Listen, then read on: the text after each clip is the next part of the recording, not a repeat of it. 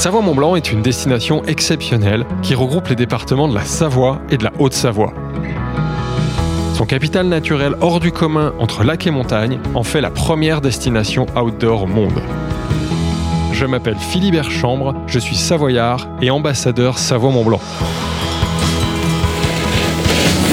Dans le podcast L'Accordé, je pars à la rencontre de personnalités inspirantes. Ils sont chefs, sportifs, artistes, scientifiques ou encore entrepreneurs, et ils ont tous en commun une passion sincère et communicative pour leur terre, Savoie-Mont-Blanc. Ici, on va prendre le temps de s'intéresser à eux pour mieux les connaître et comprendre ce qui lie tous les amoureux de cette destination unique. Ensemble, on parlera évidemment de la beauté et des richesses de Savoie-Mont-Blanc et on évoquera forcément la fragilité de ce territoire et l'absolue nécessité de le préserver. La Cordée, le podcast des amoureux de Savoie-Mont-Blanc. Bonjour à tous, bienvenue dans ce nouvel épisode du podcast L'accordé par Savoie-Mont-Blanc. Alors aujourd'hui nous sommes à Chamonix en compagnie d'une grande dame de l'alpinisme. Elle est médecin de formation et passionnée de montagne. Le grand public l'a découverte en 1990 lorsqu'elle a atteint le toit du monde. Elle a été la première française au sommet de l'Everest. Nous sommes avec Christine Janin. Bonjour Christine. Bonjour, bienvenue à Chamonix. Alors Christine, dans cet épisode on, on va s'intéresser à ton parcours évidemment et notamment tes différents exploits car il n'y a pas eu uniquement l'Everest. Tu nous raconteras, mais en 1992, tu t'es lancé dans l'ascension du plus haut sommet de chaque continent, donc les fameux Seven Summits, et tu es devenue la première européenne à réussir ce challenge. Puis après ce tour du monde incroyable, tu crées l'association À chacun son Everest, basée à Chamonix, où nous sommes actuellement, et dans laquelle ton équipe et toi, vous accompagnez des enfants atteints de cancer ou de leucémie et des femmes en rémission de cancer du sein. Donc ça force évidemment le respect. Et depuis 30 ans, tu as redonné le sourire et de l'espoir à des milliers de femmes et d'enfants grâce à la montagne. Bref, on se devait de te consacrer un épisode du podcast L'accordé. On y va? Ben merci, avec plaisir. Et avant ça, Christine, est-ce que tu pourrais te présenter en deux mots avec tes mots, sachant qu'on a tout le temps du podcast pour revenir en détail sur ton parcours? Alors, euh, ben, je m'appelle Christine, effectivement, je suis médecin, j'avais une belle passion, c'était la montagne et tous les sports en fait. Et j'ai eu la chance à 24 ans, euh, j'aime bien dire que dans la vie, il faut oser, il faut, faut, faut y aller. J'ai fait mon premier 8000 mètres comme médecin. Alors que je terminais médecine, 24. Je terminais médecine, euh, je ne savais pas grand, faire grand chose. J'avais pas fait le Mont Blanc. J'ai osé, c'était au Pakistan, c'est le Gachabroum 2, et j'étais la première française à, à plus de 8000 mètres. Euh, dans un milieu que je connaissais absolument pas. Donc c'était Himalaya démystifié, une femme qu'on connaît pas, qui a fait le euh, le, le premier 8000. J'avais fait mhm. le premier 8000 euh, pour une femme. Et puis de là, j'ai ouvert euh, ben, nouveau. J'aime bien dire qu'on a des on a des chapitres dans la vie. Et puis voilà, j'ai ouvert un nouveau chapitre puisque j'ai enchaîné un certain nombre d'expéditions. Et puis grâce à la médecine, voilà, la, la médecine m'a tout permis, m'a permis de démarrer, m'a permis de réussir, parce que je pense que j'ai réussi aussi parce que j'étais médecin, que je connaissais bien mon corps et l'altitude et que j'avais cette bonne capacité à monter en altitude et m'a permis de transformer et de faire de mon Everest plein d'autres Everest. Et je crois que c'est ma plus belle expédition à chacun son Everest. on, va y, on, va y, revenir, il y a vraiment un fil conducteur. Donc tu as commencé à le dire, ta première expédition, enfin ton premier sommet, il est dans l'Himalaya, pas en France, pas le massif du Mont Blanc, vu qu'évidemment là le podcast on le coproduit avec euh, Savoie Mont Blanc. Le, le territoire Savoie Mont Blanc mots pour toi, il, évoque quoi euh, aujourd'hui? Euh, Je suis venue ici vraiment par passion de la montagne. Je, me suis rapprochée, j'étais euh, à Paris, j'ai fait mes études. Après, je suis allée à Grenoble, après à Annecy, puis après, bien sûr, je suis montée à Chamonix, où je me suis installée vraiment pour démarrer l'association, j'allais dire dans les années 94, j'étais entre Annecy et ici. Et à 2000, je me suis installée à Chamonix qui me permet voilà d'avoir ce lieu magique.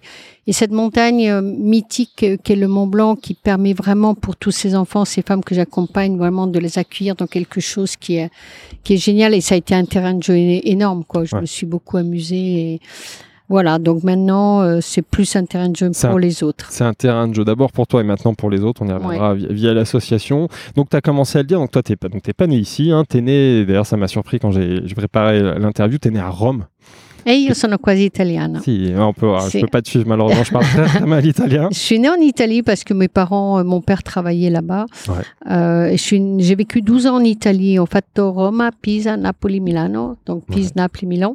Et puis à 12 ans, ben, on est rentré en France. C'était un peu pour, pour les études. Mes parents préféraient qu'on revienne. Ouais. Et j'étais à Paris où j'ai terminé mes études et j'ai fait médecine à Paris. D'accord. Et, et la montagne à ce moment-là, parce que donc Mm. comment te vient la passion? D'abord peut-être pour le sport et après pour la montagne. Dans quel sens ça s'est fait?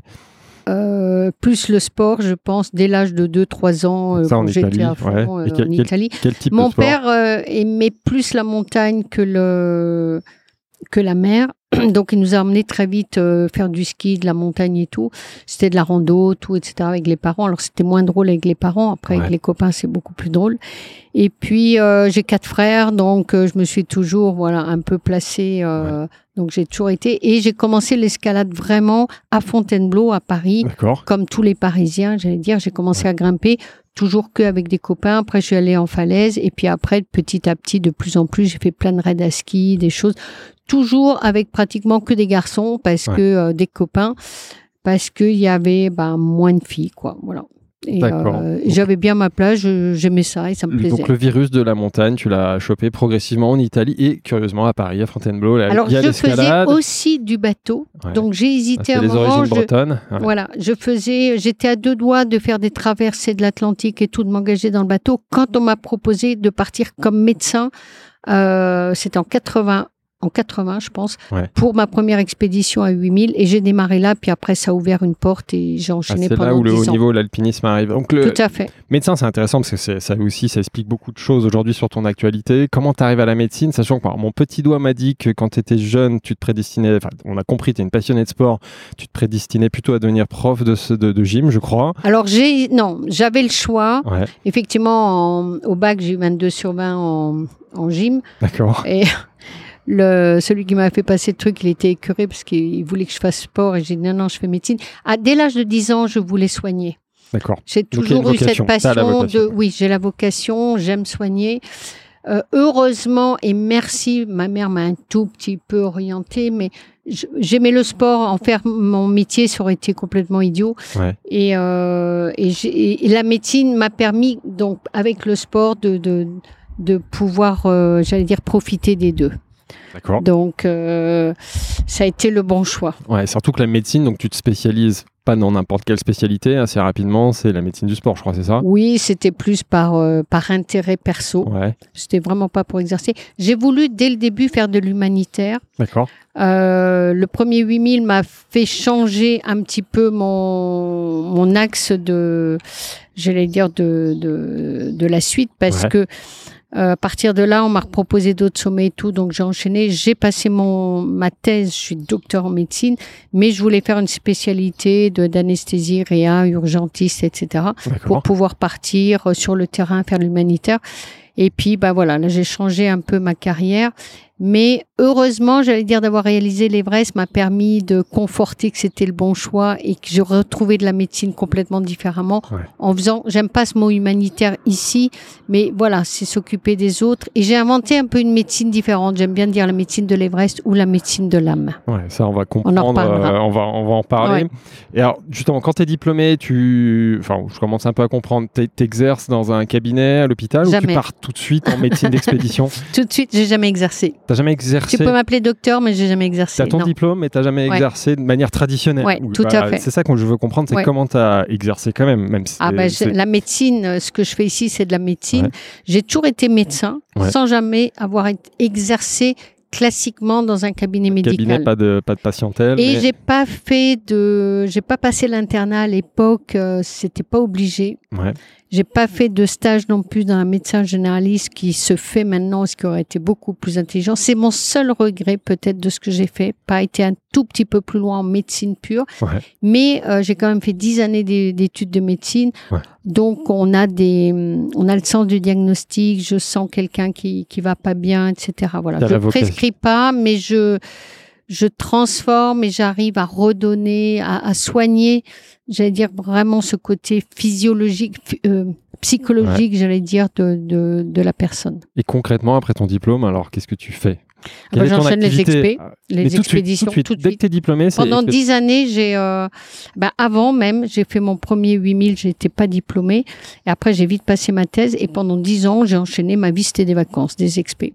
Mais c'est en tant que, parce que je disais, en tant que médecin d'expédition Toujours. ou... J'étais médecin. t'es- t'es dans l'expédition parce que tu es médecin ou au contraire tu es à l'initiative de l'expédition? Comment ça se passe? Je comprends pas très bien. J'ai ouais, eu les deux.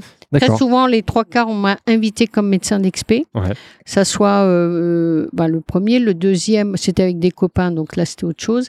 Après le troisième, non, le, le, la première tentative à l'Everest comme médecin et l'Everest le deuxième aussi comme médecin. Donc ça veut dire que c'est une cordée qui s'organise et on veut un médecin pour. euh, Mais c'est pas obligatoire. Enfin, il n'y a pas toujours des médecins dans Non, les cordées. C'est juste ça euh, rassure le groupe de dire on part avec Quand il y a du monde, c'est quand même un petit peu mieux. C'est mieux. Donc c'est Ouais. comme ça que tu pars et à un moment tu dis non là tu chopes vraiment le virus de l'alpinisme. Tu dis je veux faire. Moi, je l'avais avant, le Ouais, virus. tu. On comprend qu'il Ouais. est, il est arrivé doucement, mais à ce moment-là tu dis c'est vraiment ce que je veux faire. Et quelle est, moi je me pose toujours la question quelle est la quête? Enfin qu'est-ce que, pourquoi tu pars et que tu veux affronter ces sommets euh, et pas n'importe lesquels?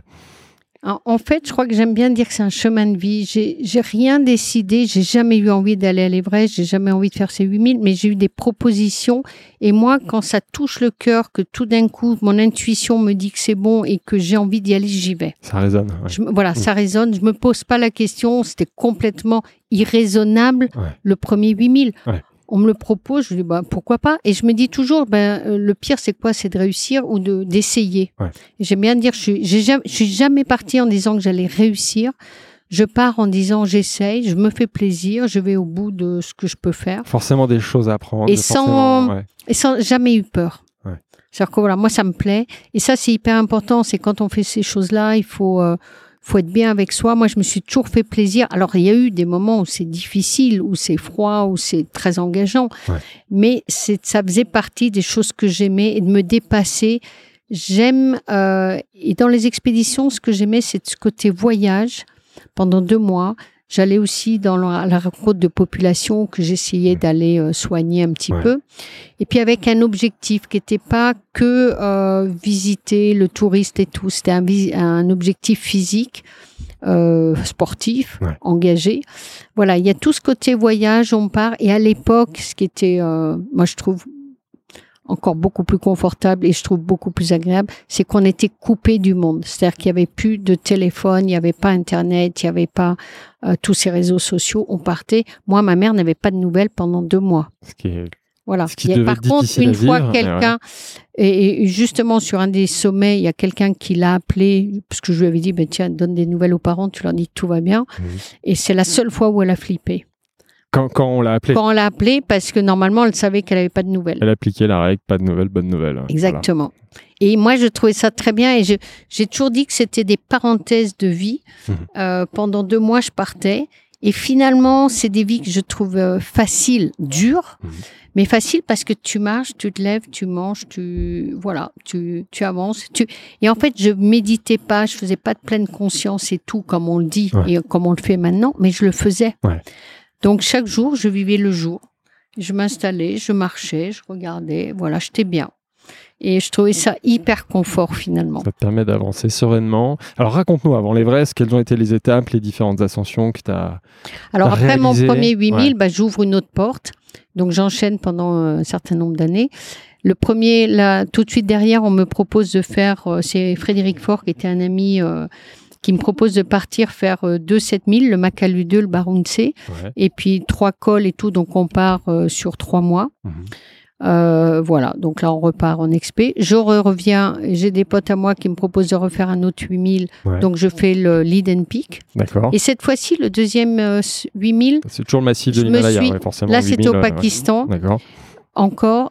C'était à côté du premier. Mhm. Et je me suis, autant le premier, c'était vraiment le fruit du hasard. Je savais même pas ce qu'était un 8000, j'avais aucune idée, à part que. Tu savais pas si tu étais capable de monter Non, euh, je vers savais pas ce Ouais. qu'était l'altitude. Ouais. Je voilà.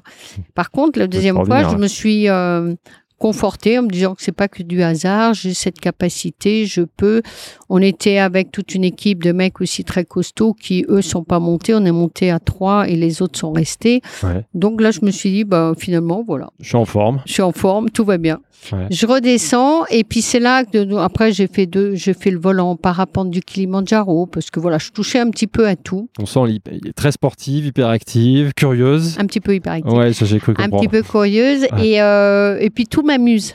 Ouais. Je fais trois vols ici en parapente, c'était avec Pierre Jevaux qui nous avait emmenés. On était avec Catherine Destivelle et on est monté au Kilimanjaro. J'ai fait le, on a fait ensemble le premier vol du Kilimanjaro. Bon, je suis arrivée un peu sur les fesses, mais euh, voilà, ça m'amusait. Après, le parapente, c'est pas trop mon truc non plus. Ouais. Et puis après, je suis Garder le partie. contact avec la terre. Je voilà. préfère. Ouais. Et puis, non, il faut trop calculer, ça me fatigue la Ouais. tête. Et puis après, on est allé en terre de Baffin, je suis allée en terre de Baffin, faire un truc en kayak de mer, etc. Voilà. Tout ce qu'on me proposait, ça m'amusait. Ouais, Ouais. donc l'aventure, les défis.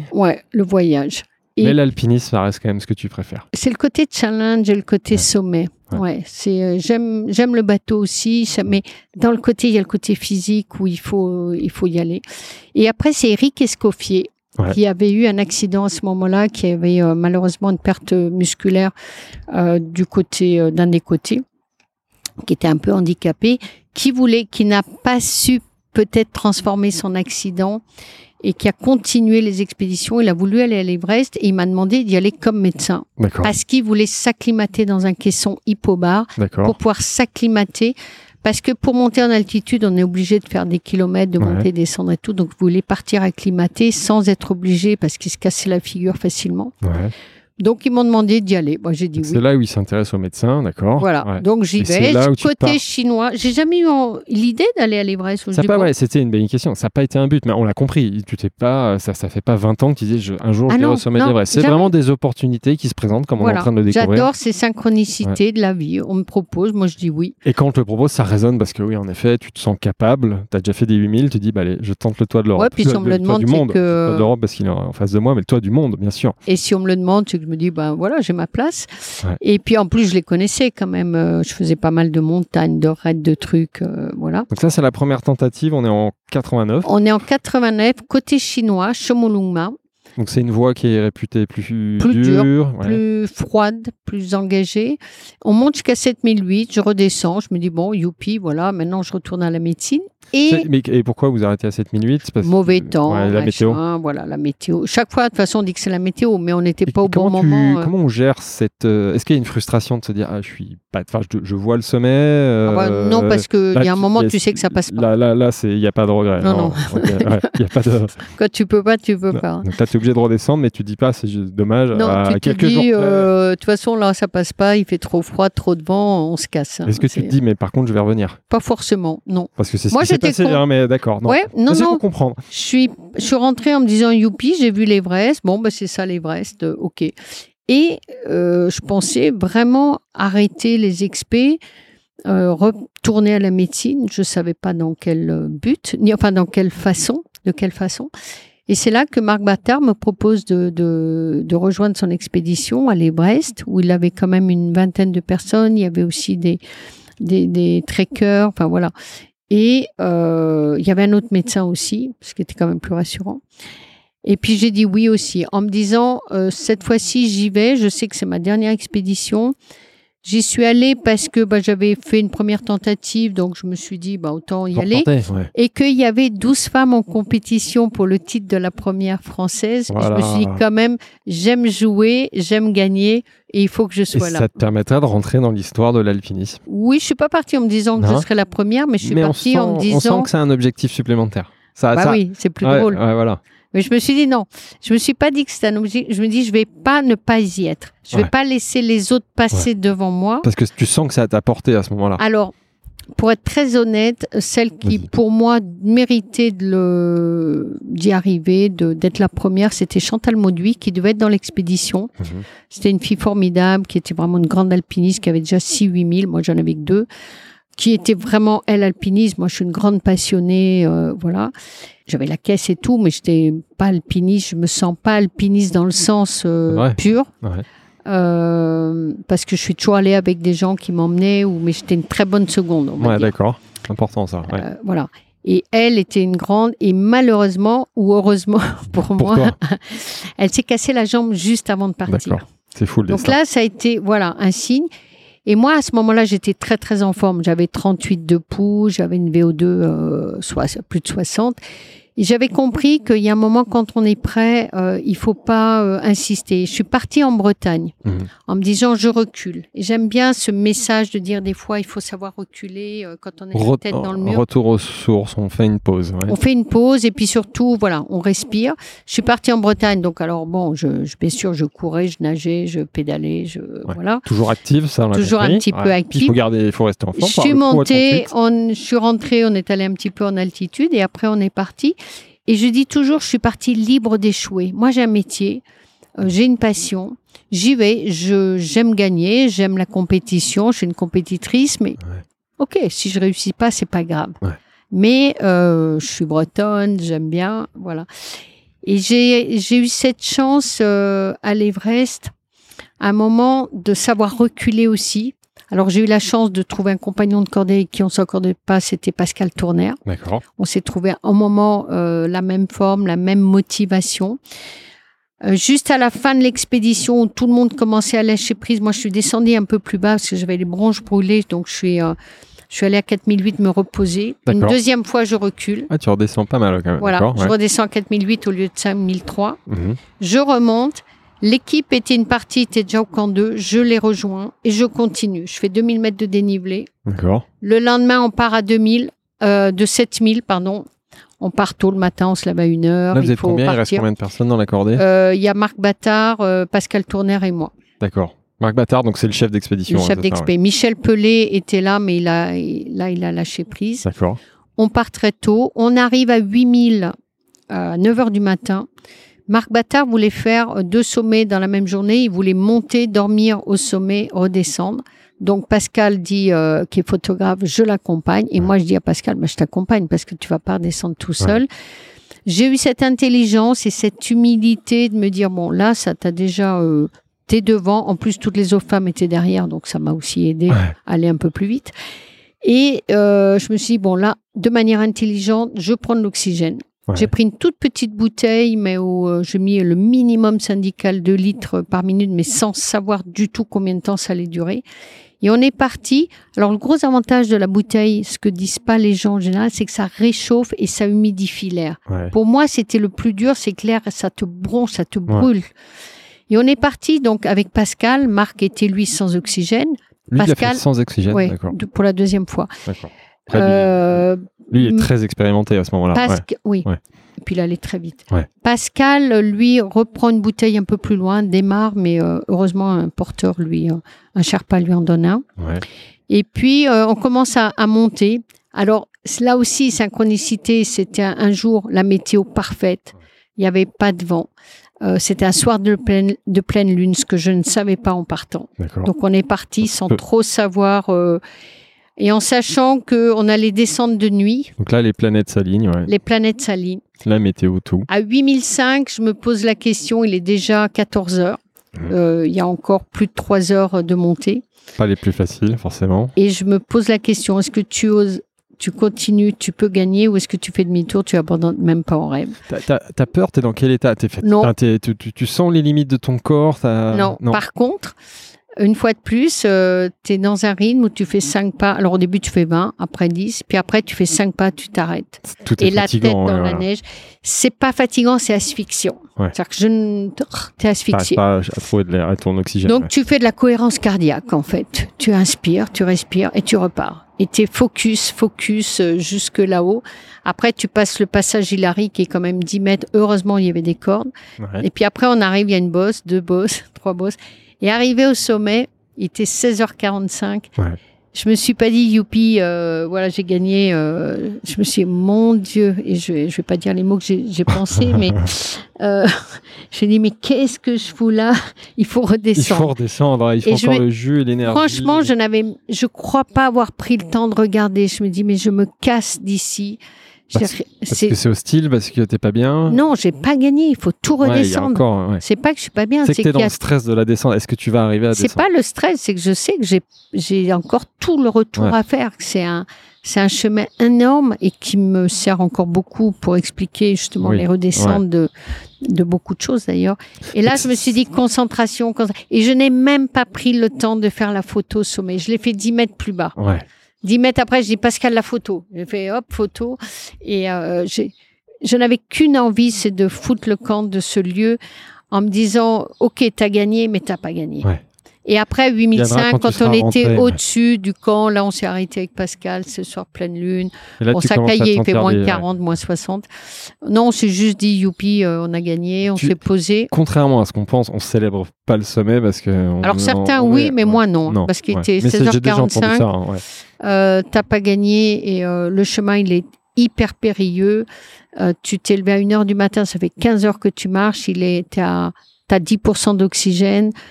Euh, il fait moins 60, tu es tout seul. Alors nous, on a eu cette chance extraordinaire avec Pascal parce que maintenant, quand on regarde, c'est un petit peu mm, du grand n'importe quoi, je pense. Euh, alors, je peux pas critiquer ce qui se fait, mais c'est franchement, il y a trop de monde, il y a la queue, c'est enfin voilà. Nous, on a eu cette chance d'être seul ouais. avec Pascal. Alors Marc est resté pas très longtemps au sommet parce qu'il faisait quand même très froid, et on était tous les deux là-haut, c'est incroyable quoi. Mais euh, on a envie de redescendre. Ouais. Bah, ça, et après, on s'est arrêté à 8005. Euh, là, ça y est, on savait qu'on avait gagné. Et à partir de ce moment-là, vous êtes dans quelque chose. Moi, du l'instant T où j'ai mis le pied là-haut, je redescends, je suis la même. Hmm. Et à partir de ce moment-là, ta vie change. Ouais. Les gens parce que les gens ne te regardent plus de la même façon. Les gens te mettent dans une case parce que oui. fait, tu, déjà, ah, tu bah, viens de faire l'Everest et en ouais. plus, tu es la première française. Oui. Donc, tu, comme je disais tout à l'heure, tu rentres dans l'histoire de l'alpinisme, au moins français, et puis bon, euh, international, parce que. Et ça, ouais, ça change je suis quoi la dixième au monde. Ça, oui, et tu, tu, restes quand même la dixième femme, c'est ça, au monde. Et, et qu'est-ce que ça change alors pour. Euh... Bon, pour toi, tu dis, tu es la même, mais comment tu vis ce, le, re, alors, le, changement du regard des autres? Au tout début, quand je redescends, euh, bon, tu es content. Puis tu as ceux qui montent qui ont deux jours de retard. Et tu es à la fois très fier, tu es à la fois gêné, excusez-moi, j'ai pas fait exprès. Voilà. Euh, après, tu as une grande fierté, mais voilà, moi j'ai, j'en ai pas fait, euh, comment on peut dire, euh, ça, je, non, ouais, ouais je, je, suis rentrée en me disant bon, bah, voilà, ça c'est fait, maintenant je passe à autre chose. Ouais. Et, euh, et d'ailleurs, comment tu gères l'après Parce quand on fait de l'alpinisme, quand on a fait le plus haut sommet, comment Alors, on se motive ça a été pour... mon gros problème, voilà. c'est que euh, je pensais rentrer de l'Everest en me disant bon, voilà, maintenant je reviens à la médecine. Manque de peau ou avec beaucoup de chance, j'ai fait l'Everest. Et là, à partir de ce moment-là, je me suis dit, mais ça, ça peut pas être une fin. Il faut que ce soit le début de quelque chose. Et ce début, euh, qu'est-ce que j'en fais et comment je le, ouais. euh, comment je le gère? Alors, il a fallu le temps de redescendre. Tout, j'ai fait le film de l'Ebrèche. Euh, voilà, je suis rentrée à la maison. Et euh, j'ai entendu parler des Seven Summits, de faire ouais. le plus haut sommet de chacun des continents. Et là, tout de suite, ça a résonné. Je Pareil. me suis dit. Euh, Nouveau challenge. Voilà. Ouais. Je me dit, tiens, ça, il faut que je le fasse. Il n'y avait pas de femme au monde. Ouais. Yungo Tabei, qui était japonaise, qui était la première femme au monde à avoir fait l'Everest, euh, a entendu que j'enchaînais. Il lui manquait le Carstens. Ah. Elle avait fait les autres. Donc, elle est passée juste avant Donc moi, un mois avant. C'est pour ça que toi, tu as été la première européenne. Je suis la deuxième au monde. la deuxième ouais, au monde, d'accord. Ouais. Mais respect aussi pour elle, elle méritait. Puis, euh, Alors, c'est voilà. sept sommets dans chaque, enfin, à chaque ouais. fois, les, les, sommets. Le plus haut sommet de, euh, de chaque continent. McKinley, la Concagua, oh, le Kili, l'Elbrus, qui est le toit de l'Europe, qui est pas le Mont Blanc, le Carstens qui est chez les Papous, l'Antarctique, et puis bien sûr il y avait l'Everest dans tout ça. Voilà. Bon, ça, c'est une grande balade. C'est ça, euh... ça, prend combien de temps? Comment bah, tu t'organises Je l'ai fait toute l'année, euh, dans l'année. J'ai enchaîné toute dans l'année. Ouais. Ce que je disais aux gens, je partais deux semaines, trois semaines, je rentrais, je prenais une douche, je repartais. En gros, c'était. D'accord, sacré rythme. et puis euh, j'ai eu la chance, tout s'est enchaîné, je les ai tous réussis du premier coup. Et j'ai eu cette chance parce qu'on cherche des partenaires et tout. Euh, d'avoir la ville de Paris comme partenaire qui m'a demandé d'aller raconter mes voyages et faire rêver des, des enfants, aussi voilà. leur parler de ce dépassement dans des écoles. Et est venue la directrice de l'école de l'hôpital Trousseau, qui est un hôpital d'enfants. Ouais. Elle ouais. est venue à Paris. Qui, elle m'a demandé, euh, elle m'a dit, moi, euh, je vous veux à l'hôpital. J'ai dit oui, madame. C'est Hélène Voisin, qui est toujours dans notre conseil d'administration. Et je dis, tu as changé ma vie. J'ai eu deux personnes comme ça. Le médecin à qui on avait proposé le premier 8000, qui m'a laissé sa place. et elle, c'est des gens qui ont changé ma vie parce que peut-être que je serais, j'aurais pas eu cette idée. Donc je suis allée voir les enfants avant de partir, chaque expé, au retour. Et puis à la fin de cette année-là, il y a un médecin qui me dit mais tu veux pas emmener des enfants à la montagne. Voilà. Mmh. Tout s'est enchaîné, c'est des synchronicités. J'ai jamais eu l'idée. J'ai par contre euh, tout d'un coup voilà les, les, les opportunités ou les messages J'étais prête et euh, les messages étaient là et il suffisait d'oser. Et c'est le, nouveau chapitre qui commence à s'ouvrir. Là, c'est un nouveau chapitre. L'alpinisme euh, au niveau, les sommets, bon, de toute façon, tu as fait le tour. J'avais compris que j'avais fait le tour, qu'il fallait que je passe à autre chose, que voilà. Ça devenait du boulot, ça m'amusait beaucoup moins. Ouais parce qu'il fallait trouver des sous, il fallait les équipes, il fallait payer tout le monde, etc. Donc ça commençait à m'embêter. Et je, je, dis toujours que c'est les enfants qui m'ont finalement sauvé. Ils m'ont pris par la main, ils m'ont ramené à la maison en disant maintenant tu vas commencer à bosser, et être un peu utile. Et puis euh, bah, ça fait 30 ans que que j'accompagne des enfants, que j'ai accompagné 4800 enfants. Ça, on va y revenir. Voilà. parce que j'ai entendu une phrase que j'aime beaucoup, que tu, tu, as ou que tu aurais prononcée, tu vas nous le confirmer, c'est tu rends utile ces conquêtes de l'inutile. J'adore ça.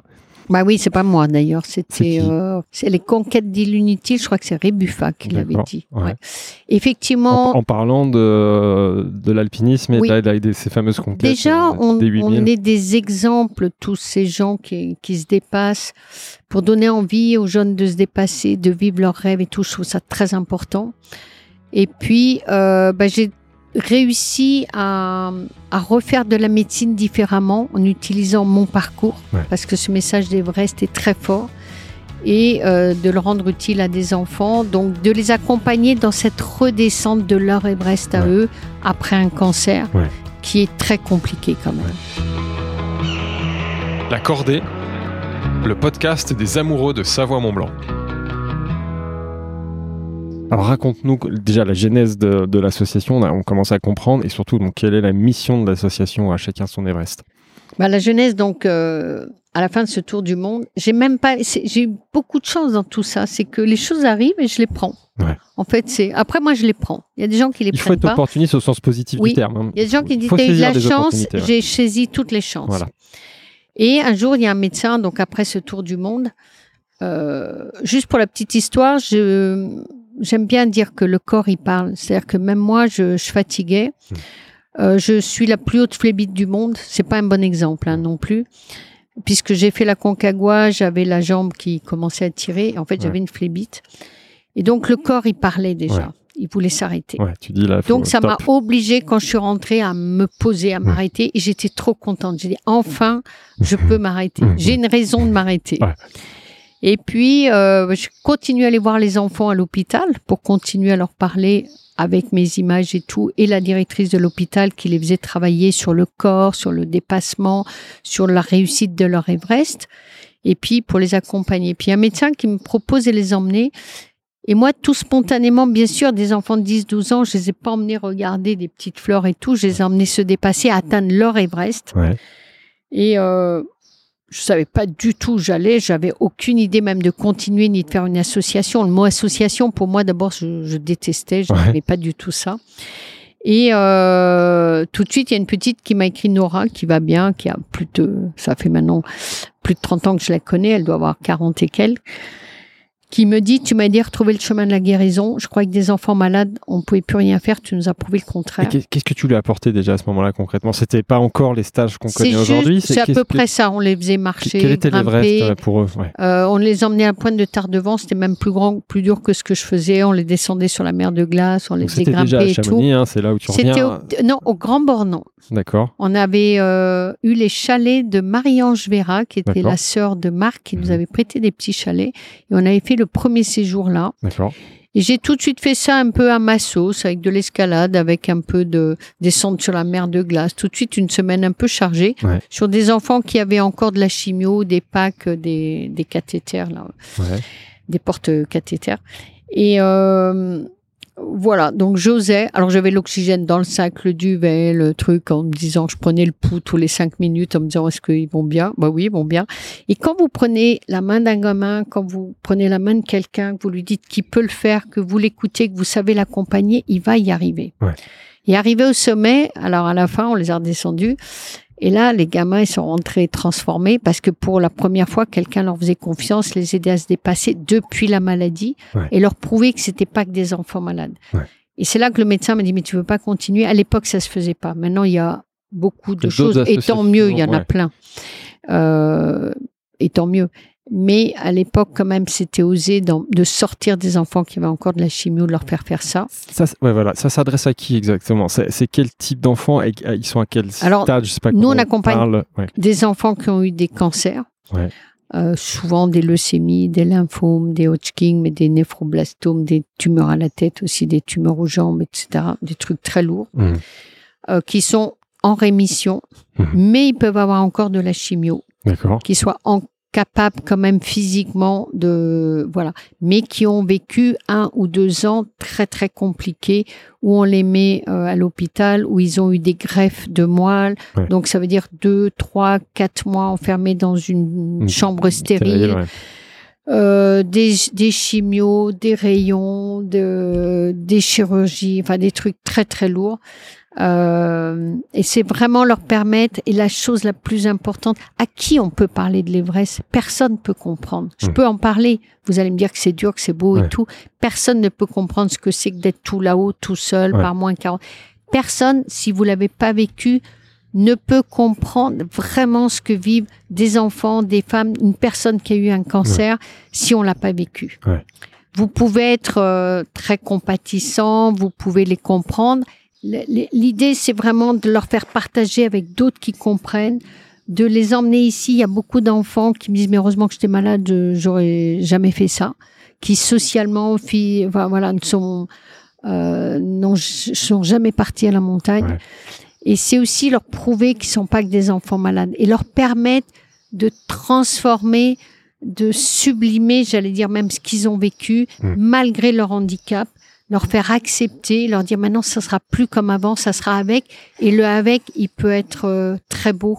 Ouais. Il va être différent, il va être difficile, différent, mais il peut être très beau. Leur faire reprendre confiance en eux.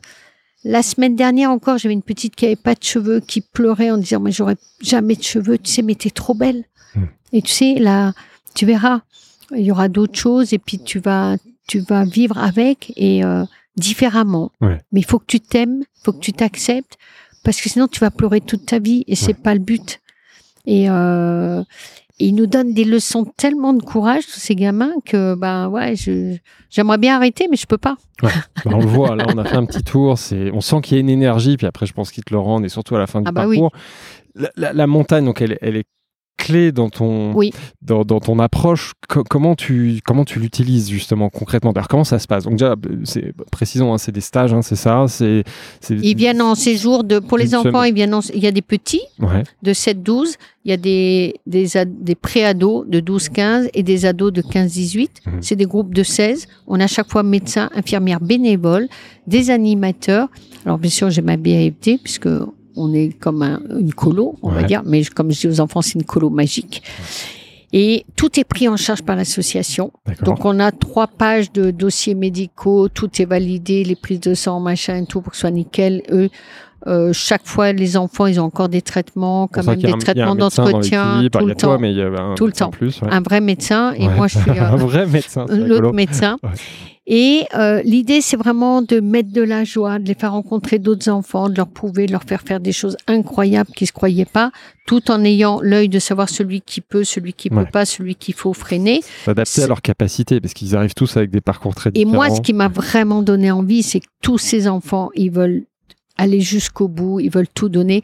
Il n'y a pas très longtemps encore, il y a une- deux petites qui sont arrivées, euh, vraiment, elles voulaient rien lâcher, euh, vraiment au bout du bout. euh, voilà, c'est à nous de trouver toujours cet équilibre. Mhm. Et puis, il y a ce message d'Everest. Toutes les semaines, je leur passe, je, le je leur fais partager mon Everest pour leur expliquer comment on arrive là-haut et que eux, ils ont fait quelque chose d'encore plus beau que Ouais. l'Everest et tout. Euh, que le mot, le- leur sommet, c'est le sommet guérir. Ouais. G-A-I-R-I-R-E. Ouais. Et puis après, leur permettre de comprendre comment ils vont descendre Ouais. avec. Ça sera plus comme avant. Ouais. Je leur ai dit, vous voyez, moi, si je suis ici, c'est parce que ma redescente m'a emmené euh, voilà, à faire ça. Autre que, chose. euh, et ouais, voilà. Et, et le mot cancer, je l'écris Q-A-N-D, quand je vais m'en servir. SERT, Oh, cancer. Je dis voilà, vous avez vécu ça, maintenant qu'est-ce que vous allez en faire? Qu'est-ce que ça va vous apporter? Vous êtes différent, Hmm. vous êtes différent des autres. Les autres enfants ne peuvent pas comprendre. C'est compliqué, ils vivent des choses dures à l'hôpital, euh, à l'école. Ouais. Il y a des profs qui sont pas très bienveillantes ou qui ont peur et qui savent pas Qui sont y- maladroits, Introduire qui savent maladroits, ouais, qui savent pas prendre la conscience de ce qu'ils vivent et de de les accompagner aussi à l'école. Il y en a qui sont formidables. hein. Il y a vraiment des des, des professeurs magnifiques. Et euh, vraiment, l'idée, c'est de les aider à transformer. Moi, toutes les semaines, c'est pratiquement, j'ai des anciens Ouais. qui sont venus il y a 10, 20, euh, 30 ans, euh, qui viennent encadrer les autres. Parce génial, que. Ouais. ils en reparlent en disant, mais il y a 7 ans, quand j'avais 7 ans, ça m'a tellement aidé. Ils ont un déclic. Voilà. Ouais. Et ils le gardent et ils veulent revenir euh, accompagner. Et le message à chacun son Everest, c'est vraiment de dire de, voilà, vous avez fait un Everest, il faut redescendre avec, vous allez être plus fort, vous avez quelque chose en plus. Et puis, il faut oser maintenant votre vie. Allez, allez-y, vous avez quelque chose de, euh, un bagage que les autres n'ont pas et faites-en une force. Parce qu'ils arrivent, ils sont dans la honte, la culpabilité, ils se sentent moches, ils se sentent fatigués, ils se sentent malades. Euh, voilà, et nous, on leur redonne ce, ce petit coup d'élan Ouais. d'Everest qui leur permet vraiment de, de, j'allais dire, de rebondir. Et moi, j'ai eu un, un jeune qui, a eu, qui est venu à 7 ans Ouais. et maintenant il est dans le 15 de France. Ah, d'accord. Il fait qui 1m98. C'est- Dylan Cretin. Ah, d'accord, connu. Là. Je Bravo. peux le dire parce que euh, il l'assume complètement. Il assume le fait qu'il est passé il par est cette venu- épreuve. Et il est venu euh, accompagner euh, un été euh, des enfants et c'était magique quoi. C'est un message magnifique. Ouais, il Et le il- retour. Et lui dit que ici, on lui a redonné justement cette énergie de d'oser. Et concrètement, d'ailleurs, comment ça se passe le stage Euh, donc toute la semaine est, est bâtie en fonction de leur âge, la forme, la météo. On peut faire des grandes balades à la journée. On va aller sur le- la mer de glace au Signal Ouais. et on va faire un sommet. Le dernier, les Posettes. On fait de la le parc aventure aussi. Tout un côté où à la fois c'est physique, mais c'est à la fois festif aussi pour eux, puis ils se font plaisir. Euh, et le dernier jour, c'est un sommet où on peut le faire par 800 mètres de dénivelé, 400 ou 200. Donc ils vont Tu tous fais des niveaux. euh, Ouais. Tu ouais, tu t'adaptes forcément on à leur âge, s'adapte à leur obligatoirement. ouais. L'idée, c'est de les faire des, des enfants conquérants et gagnants et pas du tout les mettre en position d'échec. Et surtout, valoriser ce qu'ils vont faire parce que tous ne peuvent pas le faire. Et puis, euh, bah voilà, les médecins, les infirmières, chacun, on est assez nombreux pour pouvoir tout le temps euh, faire un groupe euh, qui va un peu plus vite, l'autre Ouais. groupe qui va un peu moins vite, le troisième. Donc c'est c'est vrai que c'est une grosse, euh, voilà, c'est c'est une belle expérience. euh, moi, j'ai l'œil, euh, voilà. Je, puis mon équipe maintenant connaît bien, donc euh, euh, on s'adapte tout le temps. Et puis après, il y a le soir, ben, il y a les veillées, il y a, il y a tout est pris en charge bien sûr par l'association. On a tout l'équipement, on a des partenaires magnifiques euh, qui nous offrent tout le matériel. Ouais. Donc les équipes des pieds à la tête, donc ils sont tous beaux, ils sont tous équipés, tous pareils. Et la nourriture est donnée aussi. Enfin voilà, le, le billet de train, la SNCF, Carrefour Market, etc. Donc Enfin, ça, c'est tu cites tous tes partenaires qui. oh non, qui je ne à cite pas tous pas parce tous, que j'y arriverai pas. Il y en a, il y en a plein Mais- qui permettent de financer, de faire en sorte que ce- l'association tourne et que ces, ces enfants vivent cette expérience et atteignent donc chacun et leur que rêve. ça soit tout pris en charge parce que il y a des familles qui pourraient pas et la maladie ça coûte cher puis il y a des, des familles qui sont socialement très défavorisées aussi. Donc ça, c'est un point très important. Aujourd'hui, les enfants, les familles payent pas. Non. C'est pas une histoire de c'est pris en Non. charge par la Sécu, je ne sais Non, quoi. non, c'est que du c'est tes tout. Partenaires, donc c'est ceux Ouais. que tu as commencé à citer. Oui, puis j'en ai beaucoup. Je les plein. remercie tous. Je suis désolée, je peux pas tous les Bah, ils sont citer. sur, mais je crois qu'ils sont- référencés sur il y en a qui sont là Ouais, depuis voilà. 30 ans. Carrefour, c'est 30 ans derrière partenaire.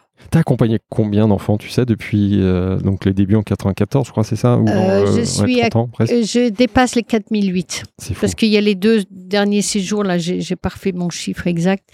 Euh, et depuis 10 ans, j'accompagne des femmes en rémission d'un cancer du sein. Ouais, On ça, en a accompagné euh, aussi, ouais, 1800 à peu près aussi. Donc ça fait du monde. Et toi, t'as- Plus les soignants pendant le Covid, donc je suis à plus de 6000 personnes que qu'on a accompagnées. et toi aujourd'hui, question très difficile, t'es- qu'est-ce qui... qu'est-ce qui te rend plus fier? C'est d'avoir gravi l'Everest ou d'avoir redonné le sourire à Bah ces oui, milliers de personnes? Bien évidemment. Je- Moi, la l'Everest, question, je connaissais la réponse, mais ça m'amusait de la poser. L'Everest, c'est un outil. Donc, je suis finalement, euh, ça m'a, le fait de l'avoir réussi m'a donné un outil incroyable de soins thérapeutique Ouais. pour accompagner les autres et les aider à redescendre de leur Everest. Ouais. Parce que redescendre de l'Everest, même le physique, le mien, c'est compliqué. Hmm. Parce Ça, on que compris, ouais, clair. Donc il faut savoir redescendre. Et euh, eux, bah, je leur donne des outils. Je leur fais gagner un peu du temps. Moi, ça fait 30 ans et quelques que j'essaye de... Je suis presque arrivée en bas. Pas tout à fait, presque. Et eux, j'essaie de leur faire gagner un peu de temps. Et que- quels sont les projets pour la suite? Parce que bon, tu nous as fait visiter la maison tout à l'heure, c'est extraordinaire. Il y a une grande salle d'escalade, il y a plein de choses. Tu nous disais que vous alliez certainement aménager une nouvelle salle. On sent que ça bouge, c'est magnifique, le lieu fait rêver. Euh, euh, quels sont les, les prochains projets de la- de l'association? Mais oui, parce y- que la y vie, c'est le forcément, mouvement. Parce qu'on a compris que tu étais quelqu'un d'assez actif. La vie, c'est le mouvement. Et là, j'ai des mouvement. partenaires magnifiques. Du Noyer qui nous a fait une belle salle Ouais. euh, zen. Il me refait une autre salle. Il a eu le malheur de me dire que euh, je pouvais faire une autre salle au-dessus. Ben, on, on va- Banco, chiche, ça y on y est. va? Donc, il y va. Ils sont géniaux. Et euh, moi, l'idée, c'est de maintenant de consolider de plus en plus l'association. Euh, J'aimerais trouver la relève. Je sais pas quand. Pour, euh, Ouais. je pourrais être à la retraite, mais euh, bon, ça me tient en vie. Ouais. J'ai des petits projets en la- vélo. Ouais. J'ai, euh, euh, moi, les projets, c'est pareil. Je fais jamais de projet à long terme. Pour moi, je prends. Voilà, on me Voilà, on l'a un compris truc, comme, comme ce que tu nous racontes depuis quelques minutes, c'est ça, une opportunité, ça vibre, tu dis tiens, je le La vie, vais. la- La vie. La vie, c'est des rencontres. Ouais. C'est oser, c'est des rencontres. Écouter son cœur. Le cœur, c'est l'intuition. Mm. Et Se euh, reconnecter à son intuition, c'est important. tout à fait. de- Et l'intuition a toujours raison. C'est le mental qui vous fait euh, dire non. Et on est plutôt formé à, ou formaté à écouter son mental. Ouais. Mais bon, là, on va un peu loin, mais je trouve ça Mais, passionnant. Ouais. mais c'est non, c'est pas trop loin. Faut, faut- Enfin, moi, je suis moins à l'aise pour en parler, mais vas-y, vas- vas-y, vas-y. Mais de toute façon, tu l'as très bien illustré, c'est très bien. Et, et maintenant, les enfants, les femmes et tout, bien évidemment, on leur fait du yoga, de la pleine conscience, de la méditation. Les enfants, on leur fait faire des petites relaxations. Je fais de la sonothérapie avec des gongs, des bols et tout. Mais ça, c'est parce que ça, c'est- mon kiff un peu de- du Népal. Ouais, ouais, mais c'est ça. Mais c'est ce que j'allais dire. C'est pas uniquement euh, la randonnée. hein. Non. Il y a- plein d'activités. Après, il y a le cadre qui doit quand même beaucoup Alors, jouer. le cadre Là- est là, Depuis tout à essentiel. l'heure, j'ai quand même le Mont Blanc face à moi. Le cadre incroyable. est essentiel. On a une maison qui fait 1200, 1400 mètres carrés, 6000 mètres carrés de terrain. Ouais. Face au Mont Blanc, c'est la maison mythique de Joseph Vallot. Après, on va utiliser donc la montagne vraiment comme un outil avec tout ce qui est de marche, d'escalade, etc., la rando. Après, il y a tous les soins de support, les, les massages, le yoga, la méditation, etc. Et puis après, le psychologique. Ouais. On fait vraiment, euh, même avec les enfants, des espaces de parole. Je leur dis, moi, je vous ai parlé de mon Everest, vous allez me parler des vôtres pour leur permettre de poser, Mhm. vous savez, ces trucs-là qu'on se porte et puis qui sont là et qui vont vous péter euh, un peu un jour à la figure. Ouais. Faut que ça- Et faut Il faut lâcher. que ça sorte et puis surtout, vous pouvez le partager avec d'autres qui comprennent. Mhm. Et euh, beaucoup d'enfants ne voient pas de psy ou c'est pas le moment ou l'ont vu, mais et là tout ça, ça, tout- ça permet de dire, ah ben, je suis pas le seul, les autres aussi, et les femmes d'autant plus, en- encore plus quoi. Et- Voilà, donc c'est euh, tout un, c'est ça qui fait la magie de cette, euh, de à chacun son Everest et, et le fait que ça marche toutes les semaines, ça marche, c'est qu'il y a maintenant une recette, j'allais dire, qui marche Ouais. avec du psy. Ça, tu euh, sais, des vous savez, vous savez faire, vous savez ce qui marche, ce qui marche moins Ouais. bien. Et puis il y a forcément ce cadre qui, qui, qui joue, qui déjà permet à ces enfants de se déconnecter, d'être face à l'immensité, à ces, ces montagnes magnifiques. Donc, par- Et, et Ouais. je pense que le plus important, c'est le cœur. Ouais. Voilà, il n'y a que de l'amour là-dedans. Ouais. Donc c'est euh, c'est Ah, ce ça qui fait. senti euh, même là ouais. qu'on est arrivé, euh, même avec les équipes et les gens que t'as- qui t'entourent. La Cordée, le podcast des amoureux de Savoie-Mont-Blanc. Parlons de Savoie-Mont-Blanc, du, du territoire. Alors, quel lien, toi, t'entretiens euh, au final avec ce. Tu as commencé à en parler avec ce territoire, donc tu pas natif d'ici, mais aujourd'hui, c'est ton terrain de jeu, c'est toujours le cas. Qu'est-ce Ouais. que tu aimes y faire au-delà de, de- de tes activités? Est-ce que tu. J'imagine que tu J'ai continues de beaucoup, faire plein euh, de j'ai- choses j'ai ici. beaucoup gambadé. Je gambade un petit peu moins. J'ai euh, le ski de rando reste vraiment, euh, voilà, c'est mon Prozac par boîte de trois, je pense. Ouais, Et euh, ouais. Et puis, alors, je vais un petit peu moins en montagne parce que c'est vrai que quand j'enchaîne les séjours et tout, je, je fatigue un petit peu plus. Mais euh, c'est vrai que d'être ici, alors surtout maintenant, là, quand il fait un peu chaud, on est quand même bien, on a du On vent. content d'avoir de la Et fraîcheur. dès que je monte, moi, en altitude, que je monte là-haut, c'est vrai que c'est, euh, ça reste, euh, c'est magique, c'est des messages incroyables. Ouais. Et puis, euh, c'est un terrain de jeu qui, euh, entre l'escalade, la montagne, la, la neige, le, Euh, tous les matins, quand, quand enfin, c'est méditatif aussi. C'est-à-dire qu'on se lève, on regarde le Mont Blanc et, et chaque fois il est beau, quoi. Ça Et je force, euh, reste, euh, L'humilité aussi, ouais. Ça, ça force l'humilité et on reste. euh, J'arrive encore après, je sais pas combien d'années à être ici, à refaire des photos parce qu'il y a des fois c'est des Ça couleurs, ça temps, change ouais. tout le temps. Ouais. Donc euh, ça reste. Euh, ça reste toujours très beau et très inspirant, je trouve. On, le dit souvent, hein, c'est un, Savoie-Mont-Blanc est un territoire avec des grands espaces de la nature, euh, mais c'est un territoire au capital naturel qui, qui est fragile, qui évolue. Et quelle perception toi, Ah. tu as de ces changements? Que Tu connais bien et que tu as, été un observateur privilégié de la montagne par définition. Bah oui, à 40 ans, je grimpais sur le glacier des Bossons, je faisais mes premiers pas d'escalade. On allait sur la mer de glace, j'emmenais des enfants sur la mer de glace. Maintenant, il n'y en a plus. Ouais. C'est on est passé le pathétique. glacier, des, le glacier des Bossons et il en reste euh, plus grand non, mais c'est trop triste. C'est, euh, je, je veux, ça je va veux vite, même hein, pas en euh, parler. Ça va de, en peu de temps là, ça va très vite. Je, je, je veux même pas en parler tellement. Je trouve ça euh, waouh.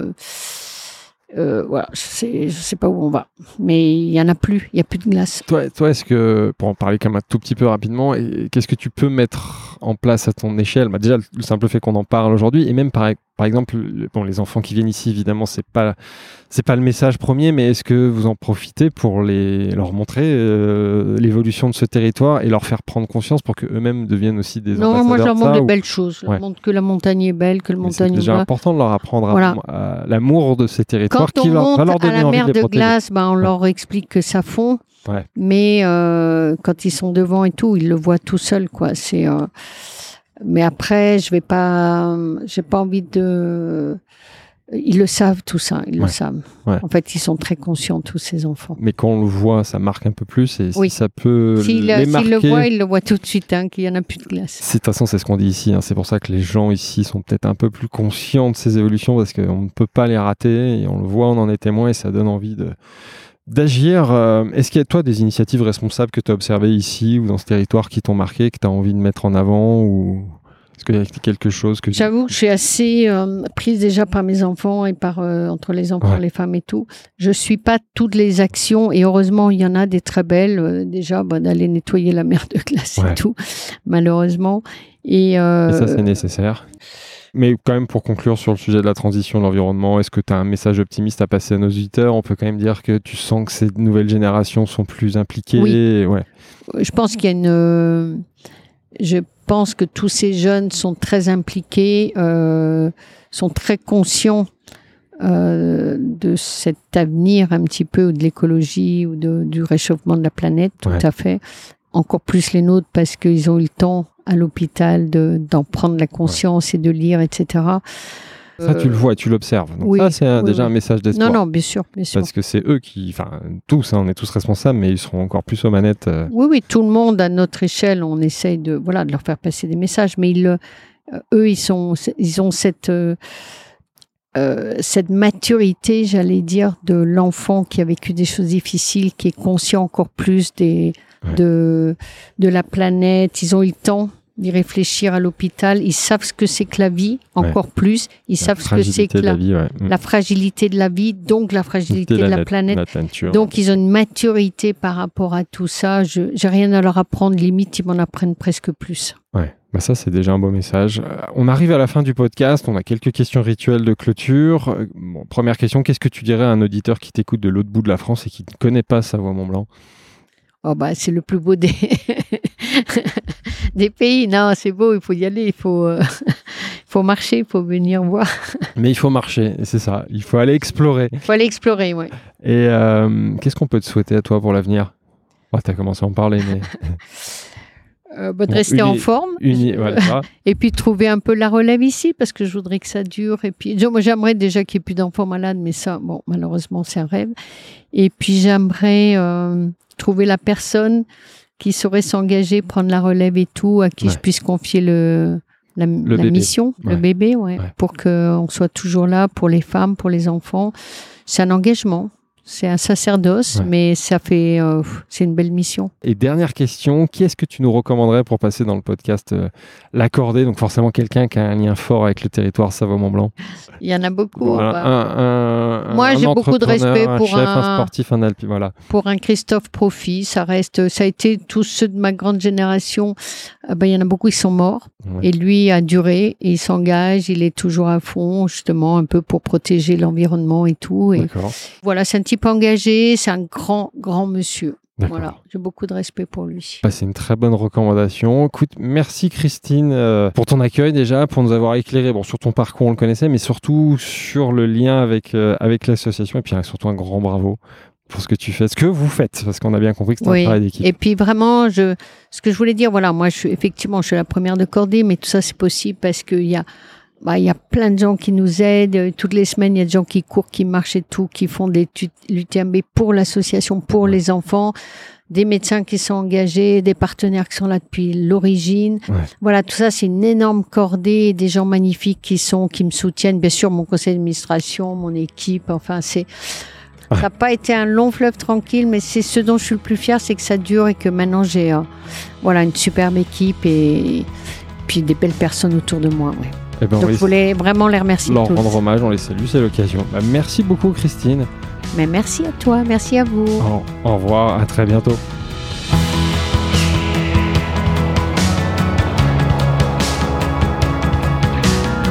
Si cet épisode vous a plu, n'hésitez pas à vous abonner au podcast L'Accordé sur votre appli audio préférée. Vous pouvez également nous laisser 5 étoiles et un commentaire sympa sur Apple Podcasts et Spotify. C'est important pour nous aider à gagner de la visibilité. Un grand merci et à très bientôt